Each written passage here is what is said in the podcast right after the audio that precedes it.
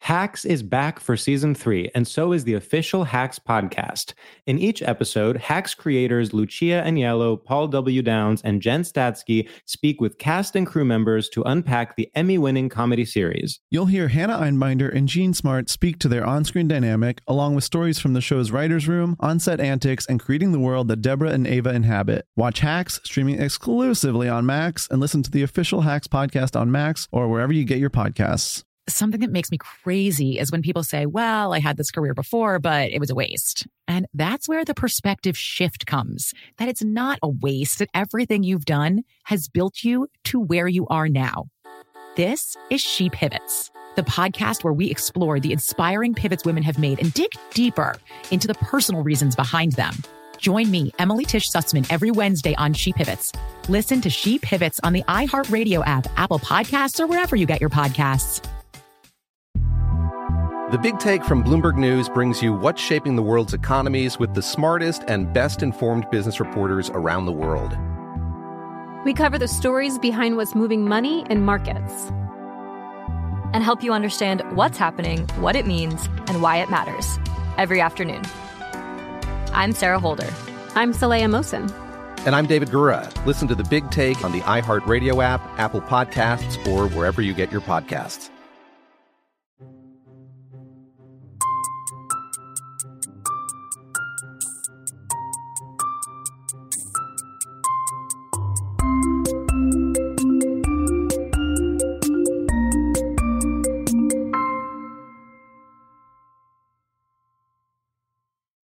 Podcast starts now.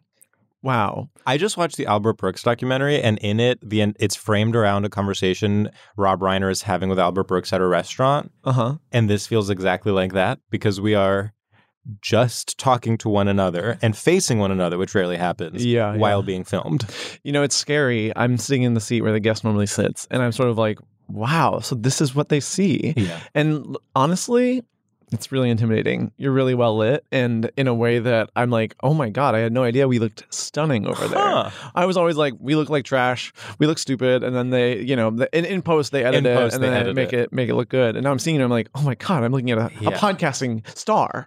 yeah. Well, people don't realize that out of the light, we both look disgusting. oh, horrible. It's sort of a Dorian Gray situation where in the studio we are ageless, but then we leave the st- we leave the red room and then we look absolutely decrepit. Mm, Yeah, yeah, we age double. yeah. Um, so uh, there's no way around it. Yes. It's the end of the year. It is this is our sort of New Year's episode, one could say. One could say that. We had this spot booked and we were like, what would be a fun New Year's Eve thing to do? And we thought about potentially doing an earnestness bonanza or doing call-ins, and we were like, let's just have a chat about where we've been and where we're going. Yeah. And by we, I mean society rather All than of the society. two of us. Yes. Yes. Yeah. And you know, we what are our qualifications for, you know, commenting on society at large? Well, we are gay guys. Mm-hmm. We live in New York City, which is one of the biggest cities we've got. That's right. And we are actually even tangentially involved in the entertainment and media industries yeah, by a thread. by a thread.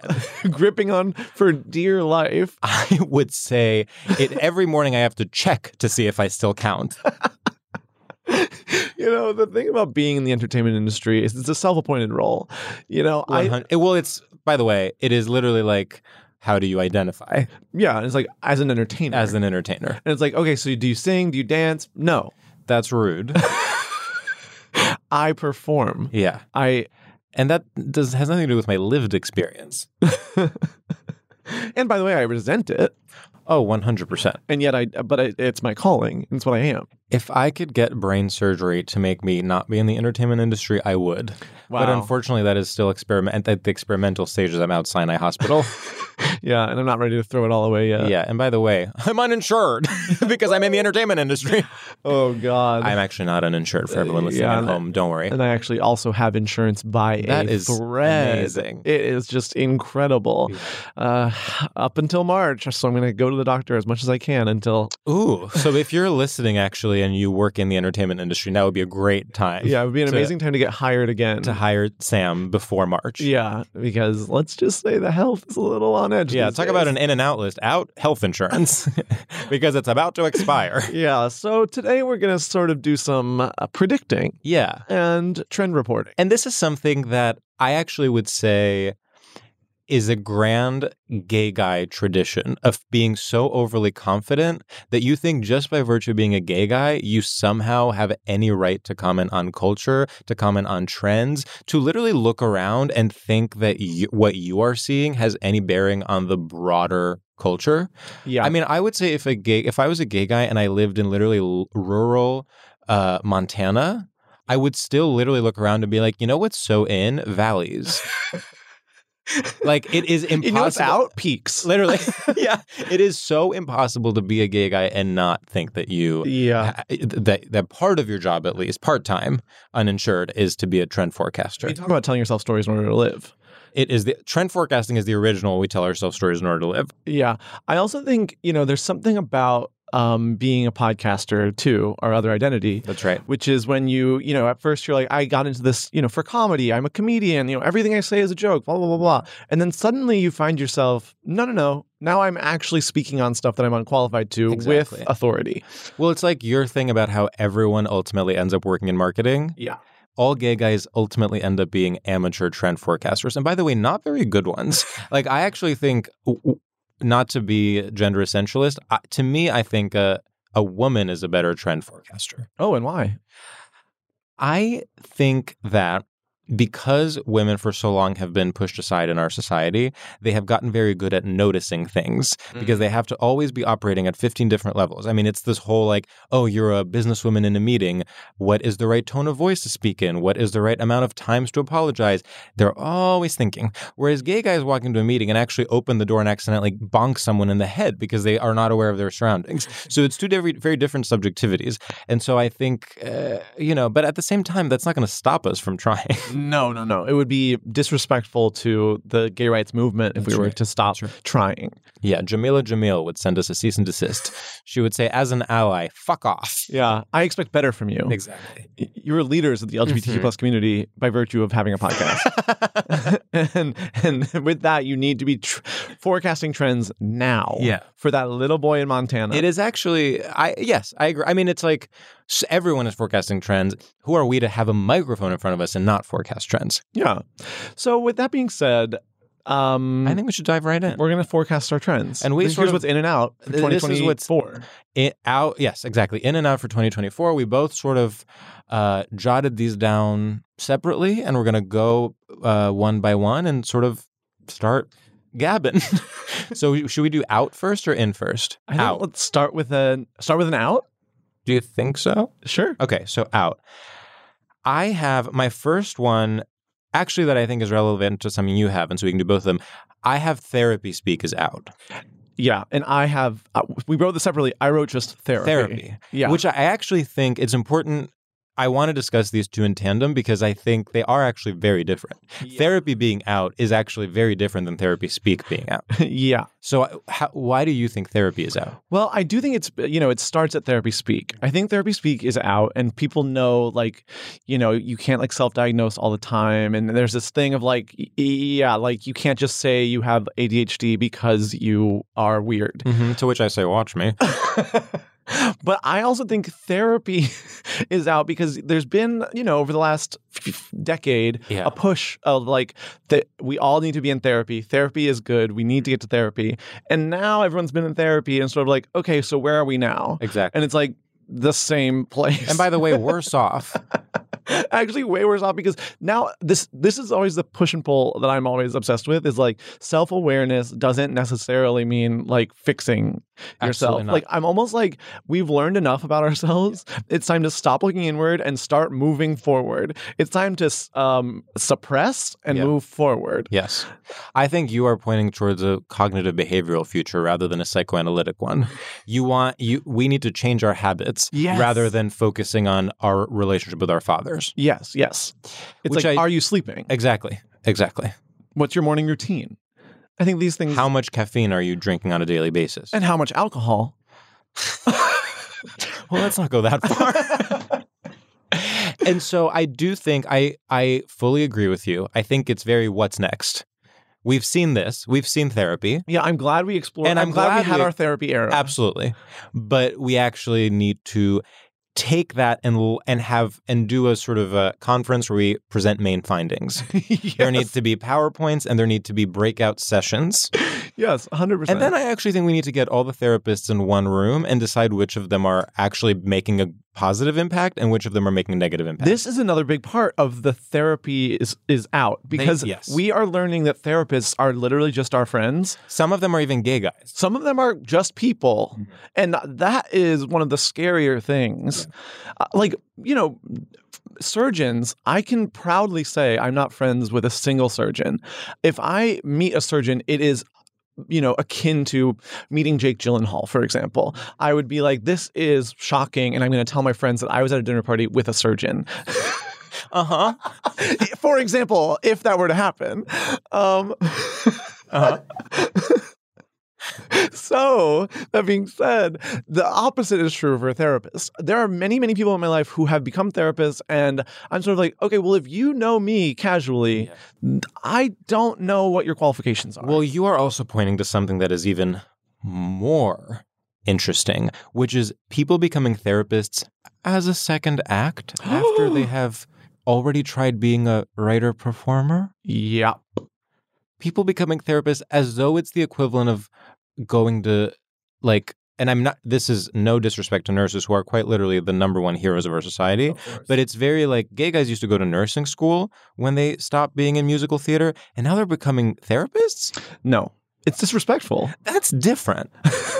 Those are different skills. Yeah. Go to nursing school. Be a flight attendant. there are jobs for you. So we need to figure out what's going on with therapy, what- broadly speaking. And do you want to talk about therapy speak? And therapy speak just briefly. To me, I'm like there has been so much media representation of therapy as well. It's like the the Showtime show couples therapy. I feel like had a real moment. Mm-hmm. Um, also, uh, the way that pop culture is covered online is very like you'll never believe who gaslit someone else by uh, you know re-traumatizing them. and it's like, well, I just want to read People magazine. and yeah, I wanna this know, used to be hot or not. I and want now to know it's- who wore it best. I don't want to know who gaslit who by re traumatizing them. So I'm sort of like, I don't like this middle ground of like, there's serious. s- Psych- th- there is serious stuff. People actually talking about their trauma. People actually talking about their uh, their psychology. And then there's vapid stuff that's just like, oh, fun pop culture writing. Pick one or the other. Yeah, you don't give cannot me down the middle of like of like we're standing her for being gaslit. No, No. we're standing her because she has a ponytail. and it's not empowering. It's only chic. exactly, exactly. and that's okay. And that is, ki- uh, and so I guess sort of we're talking about like a return to aesthetics. yeah, Yeah. Uh, yeah. All right. So I think, and by the way, we are pro therapy. Every, I mean, therapy course, is we're not not insane. We're not insane. Although, you know, maybe if we'd go to therapy, we'd be diagnosed. That's not going to happen anytime soon. But No, who has the who has the who has Yeah. the insurance for that? I mean, not I. All right, great.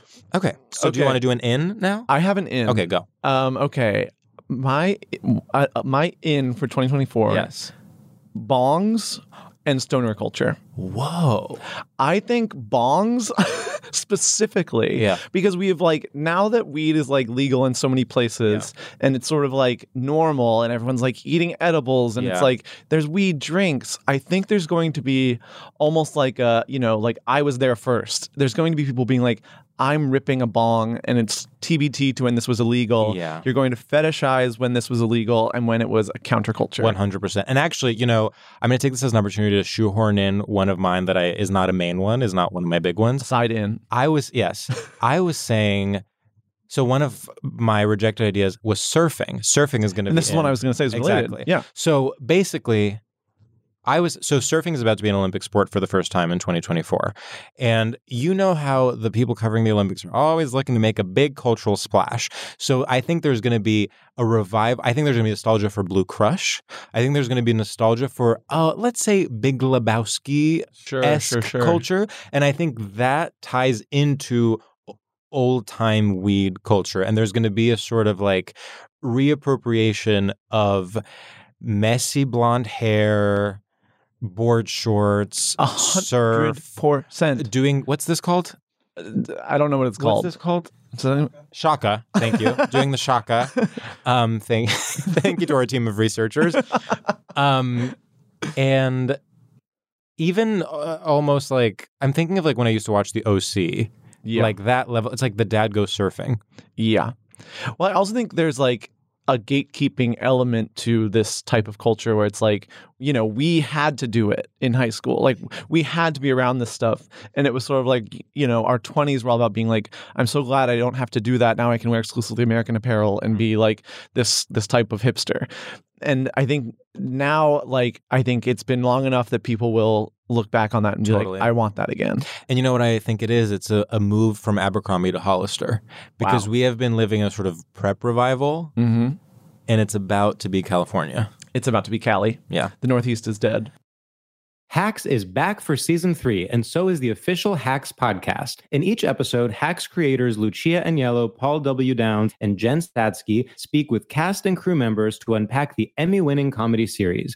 You'll hear Hannah Einbinder and Gene Smart speak to their on screen dynamic, along with Hacks writer and actor Pat Regan, on how their improv experience helped them when shooting scenes and what it was like writing scripts for specific actors. You'll also hear from crew members like the costume designers on what it was like creating the world that Deborah and Ava inhabit. Hear stories from the show's writer's room, on set antics, and more. Watch Hacks streaming exclusively on Max and listen to the official Hacks podcast on Max or wherever you get your podcasts. This show is sponsored by BetterHelp. We are both dealing with such different issues in our day to day lives. You have a full time job in Los Angeles. You've had to uproot your home. You've had to, you have to figure out work life balance. Meanwhile, I am a freelancer in New York City. How do I fit it all in one day? How do I create my own schedule? What am I? Some boss lady in a film? You know, it's so hard. You have to be boss and employee, but you know what? We can't keep these things bottled up. You know, we need to let them out. That's right. People all carry around different stressors, both big and small. And when you bottle them up, it can start to affect you negatively. Therapy is a safe space to get things off your chest and to figure out how to work through whatever's weighing you down. I'll tell you something. Therapy in the past for me has been just a place where once a week I can tell someone what I'm thinking of in a safe and enclosed space where no one can enter and ask me to send an email because it is my time and it is my time for therapy. And everyone deserves that in all across this great nation. Yeah, so if you're thinking of starting therapy, give BetterHelp a try. It's entirely online, designed to be convenient, flexible, and hey, suited for your schedule. So get it off your chest with BetterHelp. Visit betterhelp.com slash stradio today and get 10% off your first month. That's betterhelp, H-E-L-P dot com slash stradio. Something that makes me crazy is when people say, Well, I had this career before, but it was a waste. And that's where the perspective shift comes that it's not a waste, that everything you've done has built you to where you are now. This is She Pivots, the podcast where we explore the inspiring pivots women have made and dig deeper into the personal reasons behind them. Join me, Emily Tish Sussman, every Wednesday on She Pivots as I sit down with inspiring women like Misty Copeland, Brooke Shields, Vanessa Hudgens, and so many more. We dive into how these women made their pivot and their mindset shifts that happened as a result. It's a podcast about women, their stories, and how their pivot became their success. Listen to She Pivots on the iHeartRadio app, Apple Podcasts, or wherever you get your podcasts.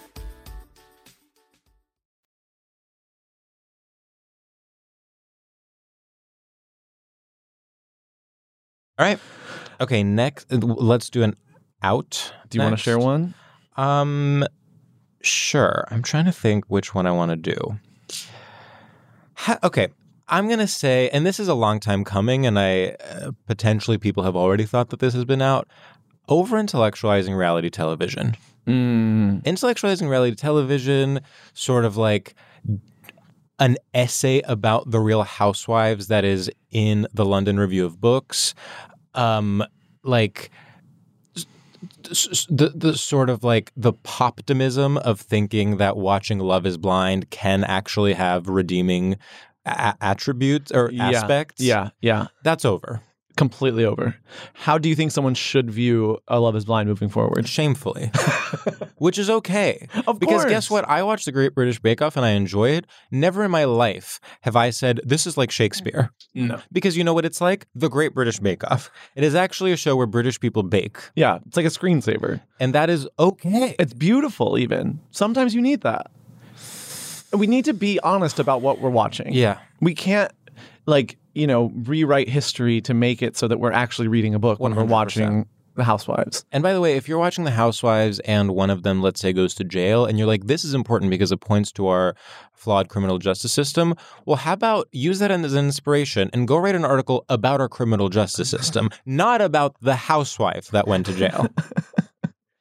if that's what you claim is important about it, Right.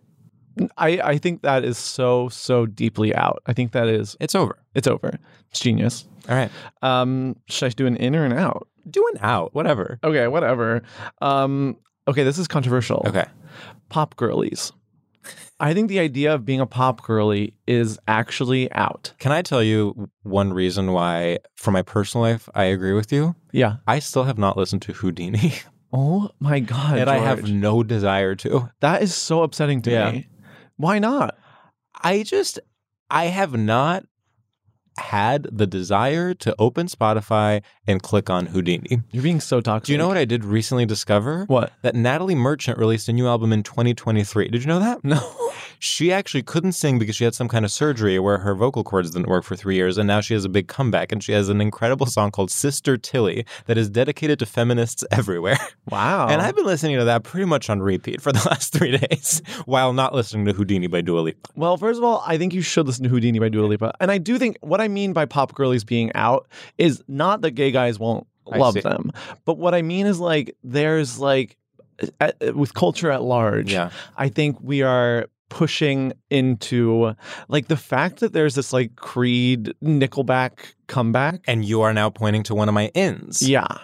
Uh, they are they go hand in hand because it's like we are we are returning to a space where like a pop girly is a shameful thing to be. 100%. It is for girls and gays pejorative. It's been reclaimed too much, yeah. sort of like how Britney has been freed too much. and now there's going to be a backlash against it. I think there's absolutely going to be backlash and I think the pop girlies that exist are going to try to distance themselves from the idea of being a pop girly and like, you know, I think Olivia Rodrigo is like a canary in the coal mine Yes, for that and being like, 100%. well, I'm pop punk. And it's Yes. like Uh, there's everyone's actually, gonna have an extra thing like and i do uh, uh, there's a metal twist but also it's very much when Madonna learned to play the guitar. mm-hmm. They're going to start bringing out electric guitars. You're going to see, I hate to say it, Katy Perry playing the guitar.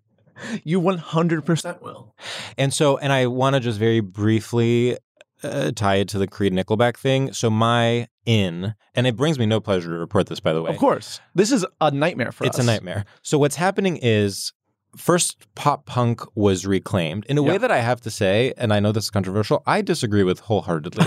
I like, you can't suddenly be talking about how Paramore and Avril Lavigne are actually good. And I say this as Yeah. someone who, like, has had my share of like I I I enjoy that music occasionally. I understand when people like it, but like we have to have some boundaries in terms of how we talk about taste. yeah Pop punk is not good. yeah It's not. and so I- but I think we let that happen. We let people sort of i- i- it's this free for all of ideas, and somehow the idea that pop punk has actually always been good won out, and now it's a slippery slope. And what's going to happen next is that Creed slash Nickelback music is going to be reclaimed, and people are going to be like, s- some you know, like the Jonas Brothers will like pivot to being Nickelback, and then people will be like, God, if only I had this when I was a teen. Y- oh it's gonna be a nightmare i mean i don't know if you're i know you're famously not on tiktok Mm-hmm. but like creed is really popular now Well, and like i was at a bar on friday yeah, and like a creed song came on and everyone was singing along and a Creed song came on. And I was like, you know, there's a part of me that's like, okay, this is fun to sort of view this in a different lens, Mm-hmm. but it also was terrifying. Yeah. Well, as I've, you know, we predicted this years ago where we thought there was going to be a return to substance. One of the biggest mistakes we've ever made, to be honest. But I was always like, oh, we're going to, th- this whole like, everything being ironic thing. It's all going to end, and we're going to go back to everyone actually saying what they mean and attempting to have good taste. And elitism is going to be back, but in like a productive way. That never happened, No. and I'm sorry I ever predicted that. Well, I, what I'm learning about the world um, is that actually all that happens over and over and over again is people find the ugliest, most disgusting, hated thing, decide to like it, and then that is taste. And it just happens over and Yeah. over and over. Um, and that's greed. And so actually that ties into my next in. Okay. Which I believe will happen, which is I believe it's now been long enough since the beginning of the pandemic that there will be lockdown nostalgia. And by this I mean there's going to be in the same way that people had indie sleaze parties, there will be like lockdown themed events. People will see there will be like lo- like Halloween costumes that incorporate like having a little bottle of Purell there will be like people like somehow in some film or TV show or something there will be a joke about banging pots and pans and then that will take on a life of its own. We are far enough removed that we can shut down the parts of our brain that are traumatized by it and actually like do Yeah. Thanks. Thanks to not going to Thanks therapy. for not going to therapy. and I think you know people tried to do lockdown movies too soon. Like there was Yes. that one Anne Hathaway one. Like Yeah. to- and I think now it has finally been long enough. And actually, th- well, someone we know is actually making a movie that is about that period. oh, really? Yes, we can bleep it out. Theta's movie is, is about that Oh, period, I it's didn't know that. it's almost it's like a satire of people living in early lo- in early pandemic. Interesting. So that's that's my in. And and by and again, unless I get paid. I mean, I have to say, uh, I think that's. I think that's true. I agree with that. I mean, I have a day where I'm like, you know what? I'm staying in. Like, I am like, I'm doing like a little lockdown day. Yeah. Like, I'm like, it's like a felt like a pandemic day. Yes. And I like say that with like joy, Hmm. and it's weird. It is. And by the way, I, I'm now realizing it might even be not a film, but a music video. It might be a, a, a music video that does early lockdown nostalgia. Couldn't you see a sort of, uh, honestly, even Olivia Rodrigo, like a- like a, a- s- s- some pop Sure, star sure. doing like lockdown drag? I mean, I know we've talked about this, but looking back on the Ariana Grande, Lady Gaga VMA's performance Yes. of Rain on Me when they're both wearing masks is one of the weirder things It's to crazy. do because you're like, I remember I was there. This was Yeah. not that far ago. And yet this feels like I'm watching a different planet. Um, Yeah. So I think that's genius. Great. Um, okay. I have an in. Okay. Um, I think being Midwestern is back. Huh. I see it. I think I think as we go into an election year, Yeah. uh, it people will be trying to claim they're from Ohio. You know, Yes. if they say they grew up in a wealthy family in Manhattan, they'll be like, "But I went to college in Michigan." right. And I think everyone's going to be sort of trying to claim um, middle America, swing state, and even blue collar. Oh, interesting. Uh, My mind went to Midwest is a sort of uh, a safe. It's like, let's say you're trying to be as uncontroversial as possible. You're like, oh, if I say the South, that brings up feelings for people. Yeah. that brings up statues. It brings up flags. Yeah. But if you say the the coasts, then you're suddenly an elitist. Yeah. The Midwest is sort of this like centrist uh, haven. I yes, I think that's hundred percent it. I mean, I think there's two things. I do think that is one of them, and I also think people will want to be relevant to the election conversation. Yeah. Which states do you think will trend? I will say, I do think for some reason, I think it will be Ohio. I was literally about to say Ohio. Uh, I think Indiana is actually too Republican. One hundred And percent. it's Indiana's like- Mike Pence. Oh, it's a terrifying place. No, I think Ohio is going to have a moment. I think Columbus is going to have a moment. Columbus is back. Um, Cle- Cleveland? that Are is- you kidding yeah. me? wow, that is so. I literally was about to say Ohio, and I was like, it would be embarrassing if we said the, a different state and didn't and didn't speak at the same time. No, Ohio is back. it's going to in a be big Ohio. way. It's going to be Ohio. It's going to be Ohio. Okay. Okay, I guess we should move to. I- I'll do an out. Okay. Um, ceramics, and I Yeah. like ceramics. Of course. What are you going to put your flowers in? there is something about the ceramics industry where it's been a bit too democratized and i actually i will call myself in and say that is also probably true of comedy and podcasting i'm not saying i'm some authority like in the same way that everyone has a podcast everyone is a ceramicist That's I mean it's actually true. there is out of nowhere once a week someone on instagram will be like i'm selling ceramics You know what the weirdest part? First of all, I 100% agree. Everyone's selling ceramics and it's too much. Yeah. But at the same time, when you go into a store, uh, you can go in five different stores in Brooklyn and they all have the same ceramics. And Yes. that really confuses me. Right. That makes me feel like we all are just like, we're being lied to. Well, I do think this is a big conspiracy theory of mine. I do think all small boutiques in a sort of Brooklyn in Brooklyn and Silver Lake, all small boutiques that sell candles and ceramics are quite literally owned by Airbnb or like a big corporation like I that. think you're so right. and it is it, it like because it's not a supply and demand thing like th- someone is funding this and it is dark money so i almost think that is a different issue to everyone suddenly trying to be a s- small batch ceramic- ceramicist it is a different issue, but it, it calls ceramics into question yes generally. 100% I mean, I wonder if the small batch ceramicists are a response to the to It- the small stores. it's so true it's the alt comedy of big ceramic Yeah, yeah. Yeah. That said, and the other thing with ceramics is that they're always sort of, and I understand why they're overpriced because it takes a lot of effort to make them. And who am I to be like, no, they should be $2? But at the same time, I have something mean to say. what is it? It's not that hard. I just think a lot of people with ceramics Yeah. are, you know, they have you know, they finish their bowl and then they're like, okay, let's sell this. And it's like, no, Have a hobby. have a hobby. Yeah. Like, let's pause. You Yeah. made a bowl. Be proud of yourself. But this shouldn't be for sale yet. Th- it- It's like they're like s- putting these bowls out that, you know, they're like, but there's a ton of character. And I'm like, sure. Yeah. But you also are just trying to sell a lumpy bowl. No, I, I, I completely agree. I, I mean, again, it's this rush to monetize Well, it's, I mean, it's our capitalist society. It's, a nightmare. Society. But Um, at the same time, just do ceramics for you. Give them Yeah. out as gifts. Yes. Give them out as gifts, display them in your home. Yes. If you want, take a photo of them and p- post them. Oh, sure. I'm not going to stop you. no, I can't. But I'm certainly not going to pay seventy-eight dollars. Yeah, I might not even like the picture. Uh oh. All right. but I'll see it. Um, okay, let's see. Okay, I have an out Ooh, um, okay. that's a little adjacent to the therapy conversation, but different. Um, class consciousness. Wow. Say more. Well, I think, uh, you know, we've had all of our commentaries and all of our critiques about, like, you know, this movie is about wealthy people and how they're actually not good. And this show is about wealthy people and how they have this, all the same problems and it's actually worse. Um, and the, the greed, the greed, the greed. And I'm sort of like, okay, so now we've said it.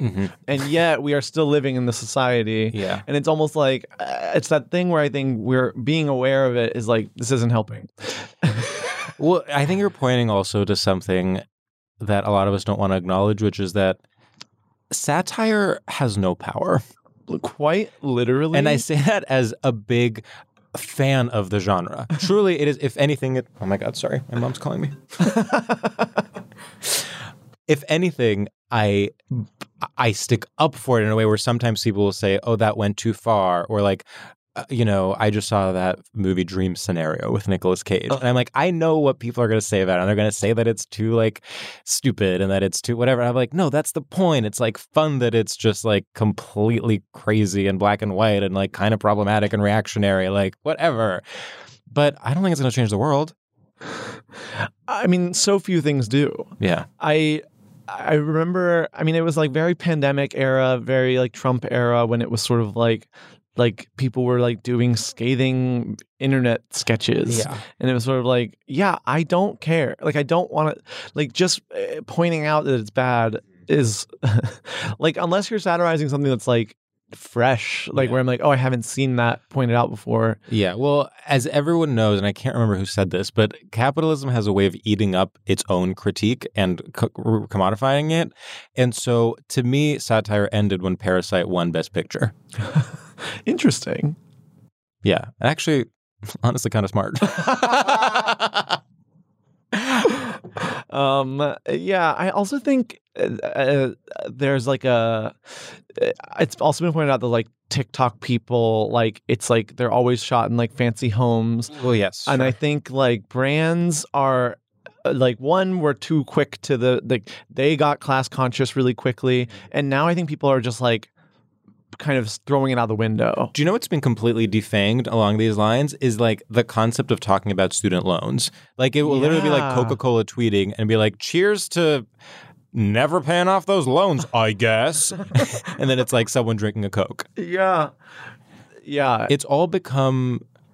It's just it's all become fodder. I mean, even so is like the healthcare conversation, Yes. honestly. So is the healthcare This, yeah, not to toot our own horn, reminds me of when Theta was on and was like, it actually is unfortunate that like the issue is like capitalism because it's not new or exciting to say it because it just is. Yes. And so it doesn't, we can't, we can't get anyone's attention because it's like, well, yeah, that's a given. Well, it it sort of reminds me when there was a brief period, sort of post Patriot Act, when people cared about privacy, and then they just stopped. Like literally, no one cares about privacy anymore. And if you if you go around and and are like we're being surveilled, people are like, "What is that insane guy talking about?"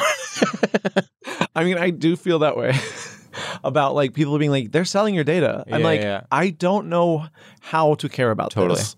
Like, I'm, it does sound bad, I guess, when you say that. Yeah. And I, if mostly, I'm like, well, if they're selling it, can I have some? Can I get ten percent? like. you're always think you're always business minded.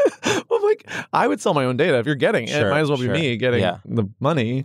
Um, I'll tell you where I am right now oh, I'll turn on Find My Friends for Biden for a- for a fee. for for a fee. Um. Okay. Wait, was that yours? yeah, that was my out. Yeah, And it was class consciousness. Yeah. Okay, great. Should I go? yeah.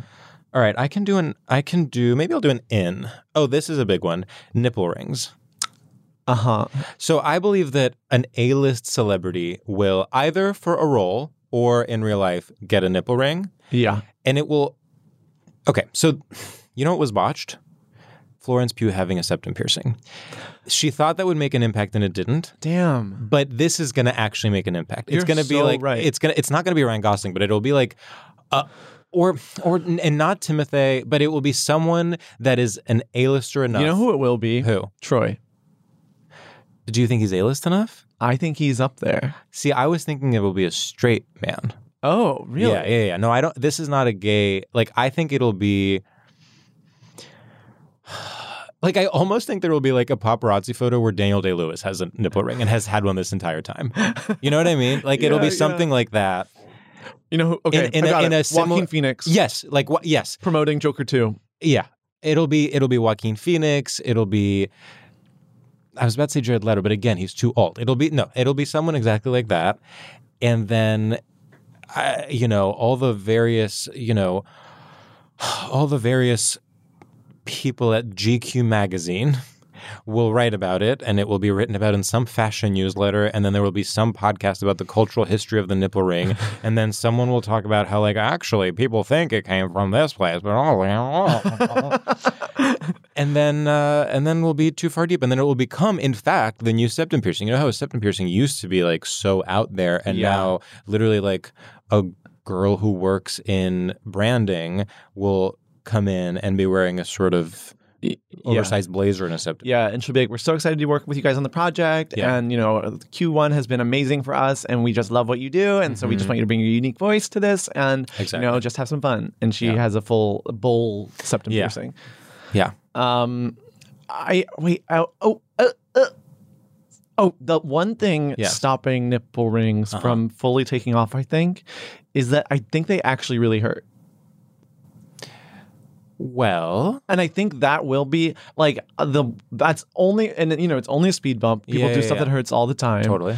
But I think like for it to really trend. It, ha- the celebrity has to do it, and then suddenly, like four thousand people on TikTok do it. And but I do think it being painful will stop people. but guess what? What? That's what the videos will be about. Everyone will be like, no one tells you that getting a nipple ring is actually painful. Get ready with me while I get my nipple pierced. Yeah. but I do think that'll be it'll be like, um, this new trend is actually painful. Oh my god! Because then there's going to be videos about like mine got infected and like follow me on my multi-part journey. Brought to you by Colgate. Literally. Wow. Yeah. Huh. Oh, there you go. Well, we should get them. I don't want to. It I don't scares want to me. either. I do think actually it would- it would look good on you. I don't think I. I don't have the body for it, and I'm not saying that as a fish for compliments. It's just there are different body types, and I think you actually would look good in a in, with a nipple ring. I have to change a lot of my stylistic choices. I think, you know, I don't think the Fair Isle sweater uh, you, when you pull it off, and you see would a nipple certainly ring. chafe. um, okay. Your turn. Um, okay, okay. Let me see what I want to do. I'll do an in. Okay. Okay, Terry Richardson style photo shoot, but without acknowledging who Terry Richardson is. One hundred percent. And actually, related to that, Woody Allen movies not acknowledging that they're influenced by Woody, like uh, like Woody Allen esque comedies, not acknowledging that they are clearly ripoffs of Woody Allen. Wow. Yeah. Yeah. There will be actually, and I would say across the board. so things clearly influenced by quote unquote problematic men that just refuse to. You know what? Actually, where I really noticed this Where? in the Albert Brooks documentary, How so? because it is a very clear connection that Woody Allen is his contemporary who made similar movies about neurotic men who are like bad with women. And it was eh, this is a film that is mentioning like other contemporaries of his, like what the vibe was like at the time, like whether or not he was the first person to do such and such. And the parallel is right there. They are the like almost the same age. They had a very similar sort of trajectory from being like a very alt comic to being a, an auteurish filmmaker. And the name Woody Allen was not mentioned the entire documentary.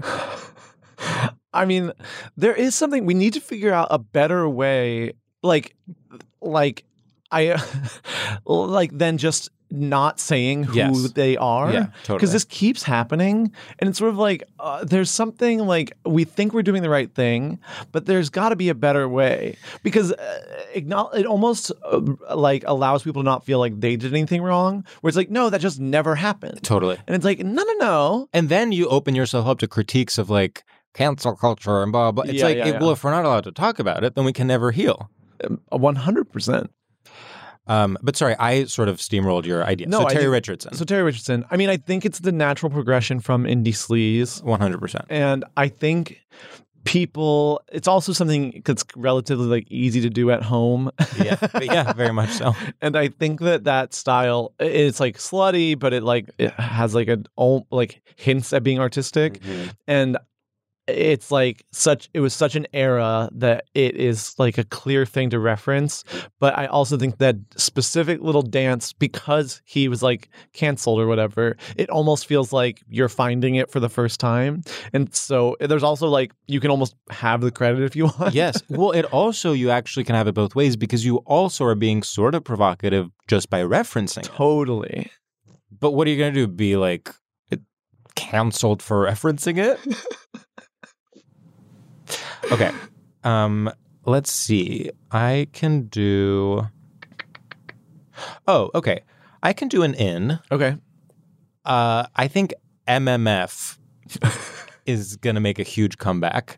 And I think that so a big one obviously it, there's just a lot of like movies that have two men and one woman and they are sort of sexual. There's the Zendaya tennis movie Yeah. Challengers. yeah Um there was of course Passages. passages Yeah, basically it's g- it, it, it, and there's one more that I actually can't remember, but I just think this is going to make a big if anything, this is sort of the end game of the Harry Styles conundrum is like sort of like straight ish men, quote unquote, queer baiting, even though we don't care about that term on this podcast. yeah yeah Like, what is the end game? It's MMF. It's like literally being like doing something gay and while doing it being like, this is not gay and i'm straight and I'm straight. and you'll never believe this. I'm straight.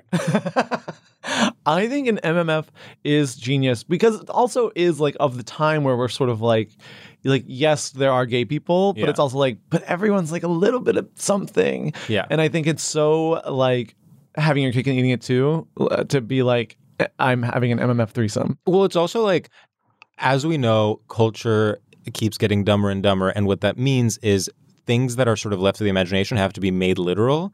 And so when you have someone like Harry Styles, where he's sort of like, well, I'm kind, I'm half straight, half queer, you actually need to visualize that by him being on the red carpet, kissing a man and then kissing a woman. like it is, it's very, it's like, we need to make this clear. He's kind of straight, kind of queer. I mean, I even see it with gay guys though. Like, Yeah. I think gay guys are like, okay, we've like said we're gay for a decade. Yeah. Like we What's next? They're literally like, no one's talking about me anymore. Totally. It's time to like expand my horizons. Yeah. And this is separate from this is not about bisexuality. Of course not. This is that's not what we're talking about. We are talking about MMF. Yeah. And I'm specifically talking about gay guys because I think it's really trendy in gay guy circles right now to be like, well, of, of course I would sleep with a woman. Yeah. Like, we're sort of, there's a reaction to the like, you know, Y2K era, like, vaginas are gross. Um, so I think now it's like, well, I would sleep with a woman. Well, of course, I'm, I'm, well, I'm not Yeah. opposed to that. It's like, yes, I prefer men, but, and so I think this also literalizes that feeling. Well, it's gay guys becoming metrosexual in the other direction. Yeah. In the 90s and 2000s, we had straight guys that were like, wouldn't it be fun if we were kind of gay? And now we have gay guys that are like, wouldn't it be fun if I were kind of straight? It actually, you know, who's, who stays winning for the MMF conversation? Men, because straight guys get to be a little gay, gay guys get to be a little straight. And then they get to just like distract from the fact that they were straight all along. Yeah. wow. Um, all right. I think this is huge. Yeah, the MMF no, I think, thing. and I that also, actually scares me. I do think people have not been sort of so the Zendaya movie, and maybe I'm wrong, and maybe it will flop. But to me, I'm like, it's MMF, it's Zendaya, our biggest star, it's Luca Guadagnino, it's tennis, which I have long said is about to really go big One of these days. one of these days, and I just think it's gonna really happen. wow. I, I mean, I think you're totally right. I also think it pulls in like it's like a soft launch of like mainstream poly. Yes, uh, it's like because you know there's so many different relationship styles right now. Yeah. But I feel like still it's like kind of weird to be like like when straight people are open, people like are judgmental of that. And I think uh, I think this, Mm-hmm. This is a gonna, new thing. This is gonna bring uh, this is gonna make all of that an easier conversation. Yeah. so in that sense, I guess I welcome it. I welcome it. I actually think it's gonna be a sleigh. All right. It sounds hot. Um, okay, this one is also I'll do a sexual one. Okay, a sexual in. Um, I have hand jobs both in media and in your own life. Now that is interesting. I think I think hand jobs are back. I think we have like, you know, I I think there's going to be a lot of returning. You know, we've we've all gone so far. Hmm. Well, it's high on our school journeys. nostalgia. High school nostalgia, and I think we've like, you know, we've done it all. Everyone's, yeah, yeah. you know, we've done MMF threesomes. We've, and um, now it's sort of like, what if we just had a hand job? Yeah.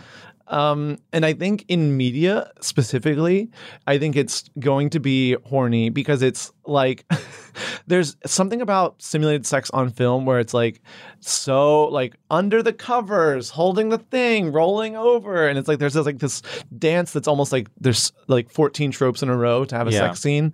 And I actually think what's fresh and new is a hand job scene. You will never believe this. What? In the script I'm currently working on, the one big sex hand scene job is a scene? hand job. Wow. There you go. I think it's going to change things. Do you think, here's a question, do you think that the hand jobs will be sort of like intentionally depressing mumblecore, like Duplass Brothers coded, like, oh, how depressing that this long suffering wife is giving her husband a hand job? Or is it going to be No. reclaimed as actually erotic? I think it's gonna be reclaimed as actually erotic. Interesting. I see it almost as like uh like like under the table at dinner or something like that. Oh, I love that. Um, where it's like, what if a hand job was really kinky? And you know what else? Actually, a hand job is actually it's okay in terms of the gender dynamics of a, of a heterosexual hand job. Okay, on the one hand, you can say it is the man is leading the way; he is the one being serviced. Sure. But on the other hand, there's a, I mean, there is a woman that is taking the most vulnerable part of you, and she's in control of it. If she wanted, she could pick you up from it and throw you across the room. I mean, she's been lifting. Yes. So I think that emp- I actually think l- hand jobs will go from being disempowering to being empowering. I think they're going to be very empowering. I mean, I do think there i- is already like a little bit dominating. To Yeah. Be like, because also it's not mutual. It's like I'm completely clothed. you are Mm-hmm. Exactly. naked, and I'm jerking Exactly. you off. There's going to be a scene where a man is talking and he's talking like too much, and the woman to shut him up grabs his dick, Yeah. and she's like, "Shut up." All right, I'm in. Done.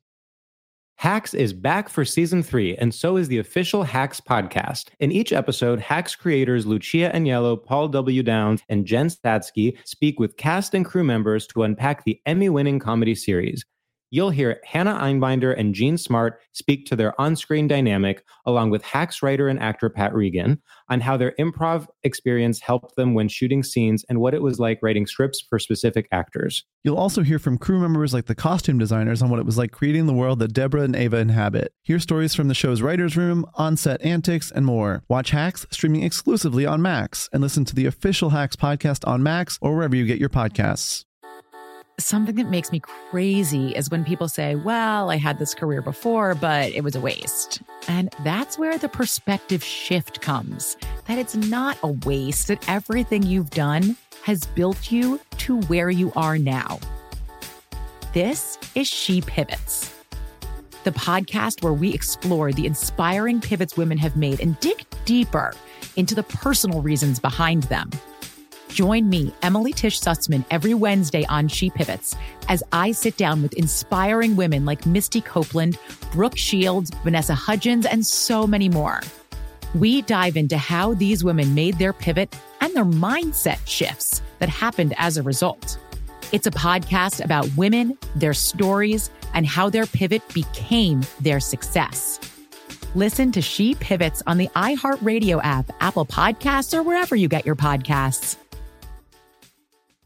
Bring a little optimism into your life with The Bright Side, a new kind of daily podcast from Hello Sunshine, hosted by me, Danielle Robay. And me, Simone Boyce. Every weekday, we're bringing you conversations about culture, the latest trends, inspiration, and so much more. Thank you for taking the light, and you're going to shine it all over the world, and it makes me really happy. I never imagined that I would get the chance to carry this honor and help be a part of this legacy. Listen to The Bright Side on America's number one podcast network, iHeart. Open your free iHeart app and search The Bright Side.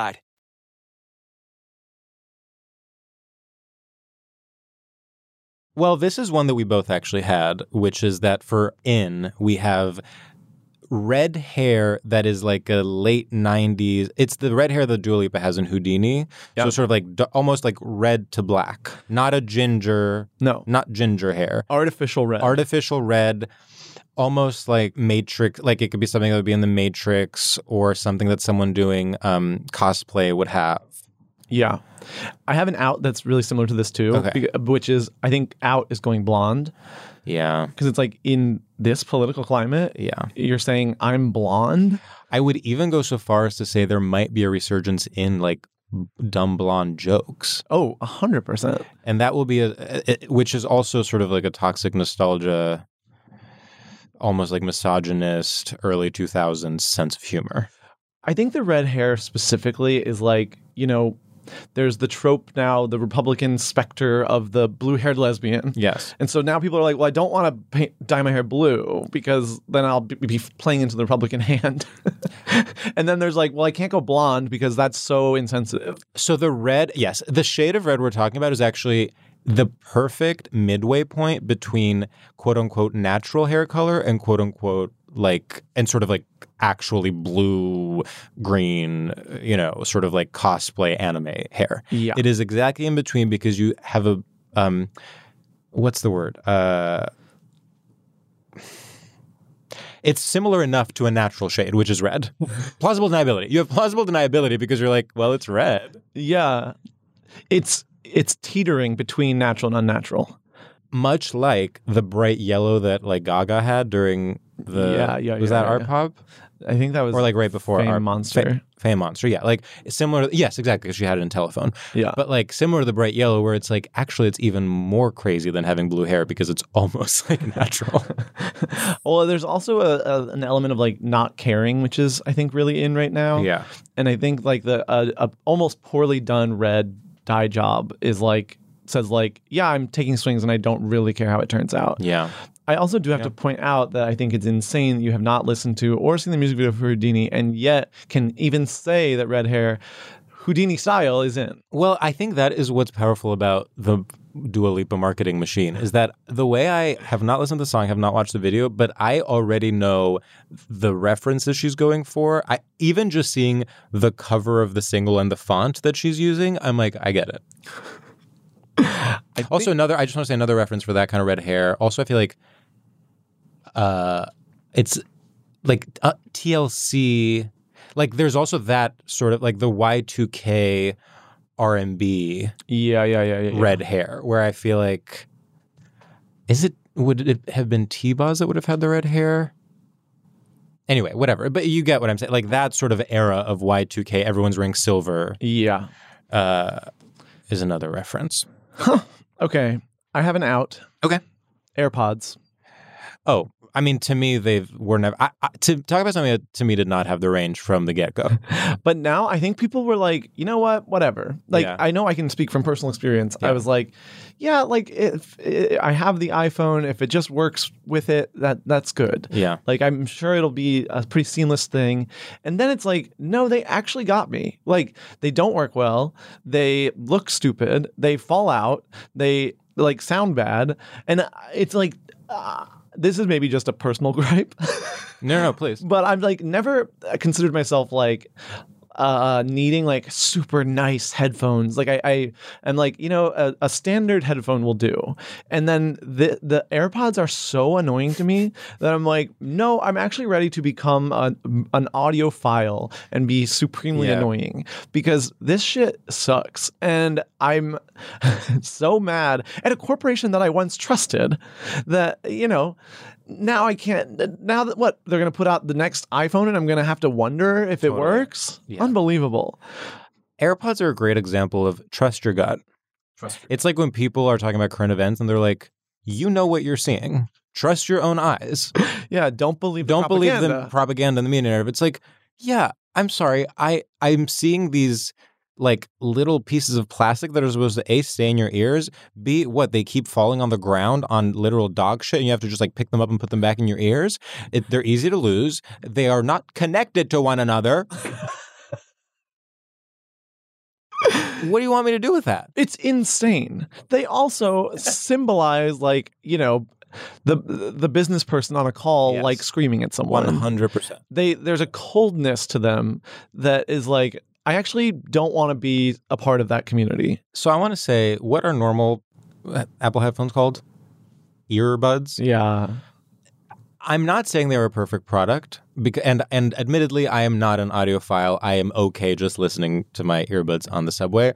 But to me, that is a product that has been a part of my life at this point for like 15 years, and it has sort of always done the job.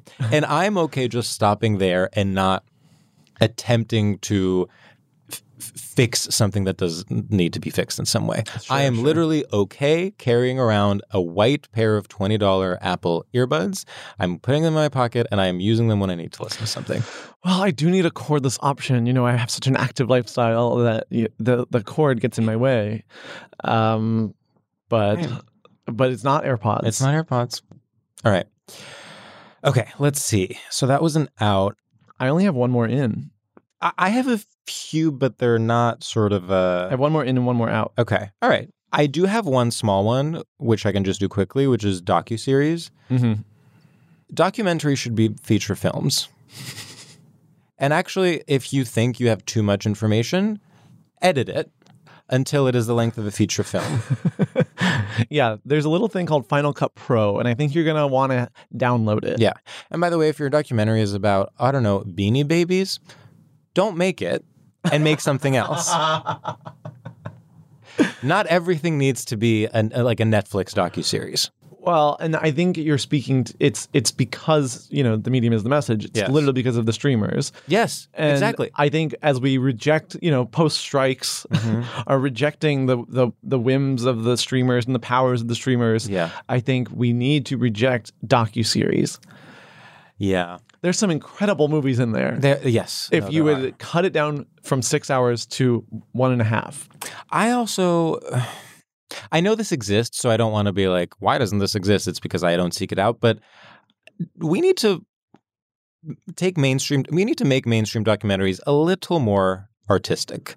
Like it is the way that they are all created literally on like an iPhone app for video editing is a bit much, a bit much for me. Like y- you're still a filmmaker. Sure. I c- it can't just be poorly lit um, talking head interviews and then like archival footage. Give me a little something. Yeah. Yeah.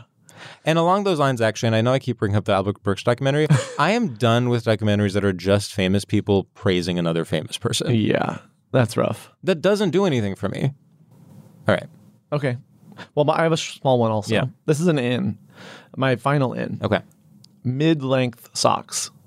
Oh yeah. I think Commit to something. The high is out. Yeah. And I think the low is out. So what's in? Mid length. Oh, mid length is in. I thought that was an Mid-length is out. in. Oh, okay, okay, okay, okay. I think. Oh wow. All right. I- well, I think it's again as we go into election year. Yeah. I think people are going to be going towards the center. That's true. I think centrism is in, and Go- I, goes back to the red hair. I think. Yeah, Yeah. totally. It's like how can I not be too loud? Yes. but while still making a choice. Exactly. And I think a mid-length sock. I mean, I've never worn one in my life, but I do think I feel a pressure. Yeah. to get them, and I don't know why. I don't know who's putting it on me. It also goes back to MMF because you literally are not deciding. Indecision. literally indecision, but also r- reclaiming indecision as not a f- not a bug, but as a feature, not a bug. Wow. is the big theme of of everything we're saying. That is so true. Yeah, Wow. like yeah. You know, it's interesting. One of mine, and this is sort of related. One of my outs was loafer, black loafers with white socks. Mhm. Not because I don't like. I actually think it's a great look, and I even myself have dabbled in it. Of course. but I think it's so the market is so oversaturated. Where at this point, that is, it's almost like the new sneaker and white socks. Mm-hmm. That I'm like, where do we go from here? It has made its point. Yeah. But Okay. if the outfit calls for But it, if the alpha calls for it, I'll do an out. Again, this is a bit obvious, and it's been a long time coming. But IP, like IP, I, I think IP. I know what you're saying about it being obvious, but I think it does need to be said. well, because literally all the big IP stuff is flopping. And I think because I think it would be easy to be like Marvel, Yeah, but I think you're speaking to a higher truth, and that is that all IP is out. there is something about. I, w- I've been recently watching. This is actually very out of character for me. I've been recently watching the interview with the vampire show. Mm-hmm. Do you have you seen this? I haven't. People it's love it. Very though. gay and and and it is to be clear, good, well acted, like so big budget. But there's something where I'm like, why am I watching a story that's already been told? Yeah. And why is like they are taking a story that exists, ha- not only exists, but like every adapt, like the famous adaptation of it has was very successful and very good and featured like the two biggest A-list actors of the time. And so your twist on it is that you're like making it more gay and putting it on Showtime. Yeah. I think there's like a, a disrespect of Yeah. Mm-hmm. audiences where it's like they will not click play unless they know it already. Yeah. And I think people are like actually tired of being disrespected in that. audiences are smart. Well, in some ways, they're actually dumb as rocks. Of course. But in Stupidest terms people of on the earth. IP conversation, they are actually slightly smarter than companies think. Yeah. But um, and I do think it's starting to be like a yeah, like a bad mark. Like it, people are now like, well, I don't want to watch it because it, I don't want to watch something that already existed. I also think we are at a crossroads where people do actually need to revolt against that. And if they don't, then it actually will be too late. Like, if anything, I will say, optimistically speaking, IP is out this year, but only if people act. Because if people are passive, I was actually looking when I was sort of like thinking about this, I was looking at what the movies, the big movies that are going to be released in 2024 are, and they are truly all sequels and prequels. Mm-hmm. People need to actually make their voices heard. Yeah, I'm voting. Yeah. I'm going to the, the cinema. Yeah, that's right. I watched that Nicolas Cage movie. I watched Killers of a Flower Moon. Exactly. I watched Anatomy of a Fall. I mean, and Hello. I tried to, but it's not in any good theaters anymore. Yeah, that was me with May December, but I'm gonna watch it. I'm going to watch it. I'm just not going to go to Kips Bay for it. Please. okay, this is my last out. Oh. oh, you have a final out. Okay. I have a final out, and this one, I, I almost took off the list, but I stand by it. Uh, Skipping Stones. Wait, that's an out. That's an So out. in your mind, that's been so over, so, so like If you are overrepresented in standing culture. on a pond side, Uh huh. picking up a rock and skipping it, Yeah. you need to stop. Right. Say more. You have an urge for destruction that Oh. is the cause of everything wrong. And in fact, I need you to go read a book. Yeah. I need you to um, ponder quietly. You don't have to be active um, to be, you know, uh, taking in the beauty of a pond. Yeah. it's interesting that you say cause for destruction. I think skipping stone. A skipping stone can be a form of artistic expression Of because you are course. trying to create something waves. However, it can also be just a more watery version of like hacky sack. It's also a watery. You're like throwing rocks. Yeah. Yeah, you are in fact throwing stones. One of the m- quintessential violent things you can do. You shouldn't be throwing stones. Yeah, and why are you hurting the water? Why are Do you, hate hurting the nature? water? And not to mention, have you ever been in like, say, a lake when someone is skipping stones nearby While you're swimming. While you're swimming, Oh, interesting. and you're like, "Hey," and they're like, "I'm far enough away from you," and I'm like, "Well, what if I swim over there?" Right. And also, what if you're really good at skipping stones and it goes all the way? Yeah, hits to me in the where you head, are? knocks me out. I'm Next dead thing you know, you're dead. in the lake. Oh, I'm I'm a true crime story. now. okay. It's Minority Report. And let's just say the precogs know what happened. they know what happened. I'm also just like, there's something about skipping stones where I'm like, it's so, um, like cinematic of like I'm thinking about my childhood that I'm sort of like. mm, You're like almost not living honestly because you're like doing something that's a trope. Yeah. yeah. No, that's interesting. Yeah. E-, You actually can't be doing it unless you think you're being watched and filmed. Exactly. It's like looking out the- B-roll. it's like looking out the window on a train, which I think, by the way, they should not let you do. No, the window should be closed with tape. Close because and you- cardboard. everyone that does it is like, I'm in a movie. And it's like, yeah. no, you're It's not. like, no, you're not. You're on your way to DC. Yeah. Well, Do you have any more? I I do have more. I'm trying to decide if like we should end it there. I mean,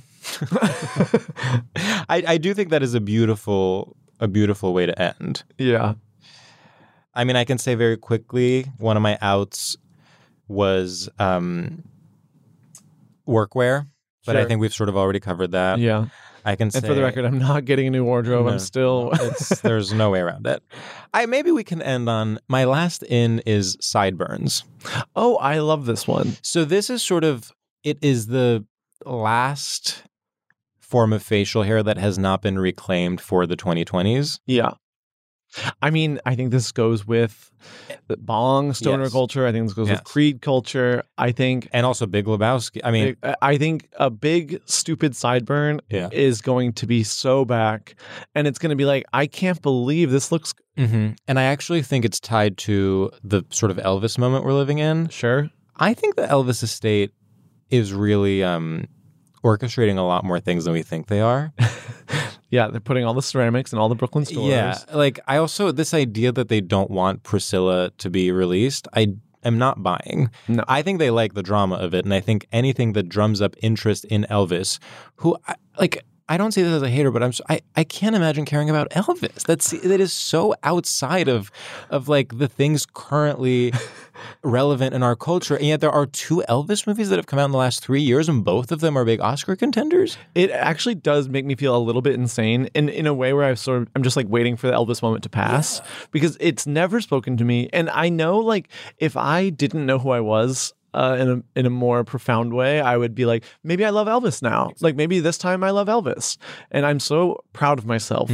I mean, Elvis is like dorm poster. It's like Yes. it is something that someone with a complete lack of any personality gravitate toward. when I was in gravitates towards. college, I was like, I no no high school maybe either one. I was like, I guess I love Johnny Cash because the Johnny Cash movie came out, and I was like, okay, I guess I love Johnny Cash now. yeah. And I mean, I did love that one song, "Hurt." oh, of course, I would much rather he make a comeback than Elvis. that's Um, true. Even though talk about problematic men, but we don't have time. Who has the time?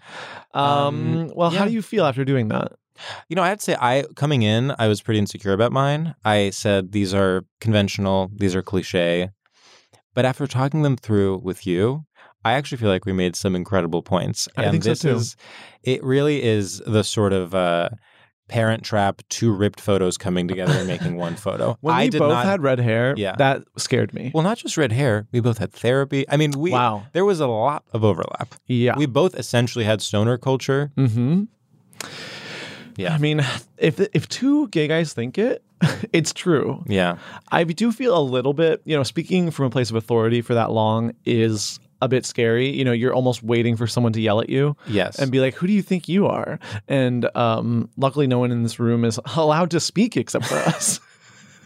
but um, I, it does, of course, make me feel a little bit gross. for the record. Oh, sure. But when do we not feel a little bit gross? True. True. Might as well embrace it. That's a really great point. Actually, I think embracing feeling a little bit gross is in for 2024. and I actually think, on a more serious note, that ties. I actually think like shame is coming back. Shame is back. Shame and indecision. Shame almost has been back. Yeah. yeah. Like the idea of, you know what's out? Anyone doing anything, quote unquote, unapologetically. Unapologetic is out. out Unapologetic out. is so out, it's insane. Yeah. Please be apologizing. And actually, when like next time someone is being unapologetic, that it's like, whoa, we're not doing that anymore. That's you like know who was someone- it's unapologetic? Terry Richardson. like- literally. Yeah. All right. Um. Well, happy New Year. To Happy New Year to all. all. We hope you're having a cozy and happy week, either with your family or chosen family or your partner or your multiple partners if you're sort of in an MMF relationship, um, or by yourself, maybe doing a sexy, like going out for a for a Manhattan, I'll Oh, say. that would be Or even nice. a mulled wine of some Ooh, sort. Okay, I'm listening. I hope you're cooking or eating, uh, making plans, making resolutions. I hope you're making a lot of resolutions. Yeah. Because this is going to be a good year. Yeah. It's a nice clean number. Yeah. All right. See you at the Olympics. Okay. We're competing. Bye. Podcast ends now. Want more? Subscribe to our Patreon for two extra episodes a month, Discord access, and more by heading to patreon.com slash Stradiolab. And for all our visual learners, free full length video episodes are available on our YouTube. Now get back to work.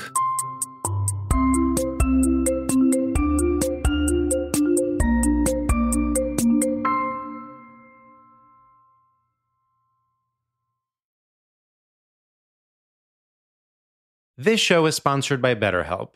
It's a simple truth. No matter who you are, mental health challenges can affect you, and how you manage them can make all the difference. That's why everyone should have access to mental health support that meets them where they are and helps them get through. BetterHelp provides online therapy on your schedule. It's flexible, simple to use, and more affordable than in person therapy. Connect with a licensed therapist selected just for you. Learn more at betterhelp.com. That's better, H E L P.com. Something that makes me crazy is when people say, well, I had this career before, but it was a waste. And that's where the perspective shift comes that it's not a waste, that everything you've done has built you to where you are now.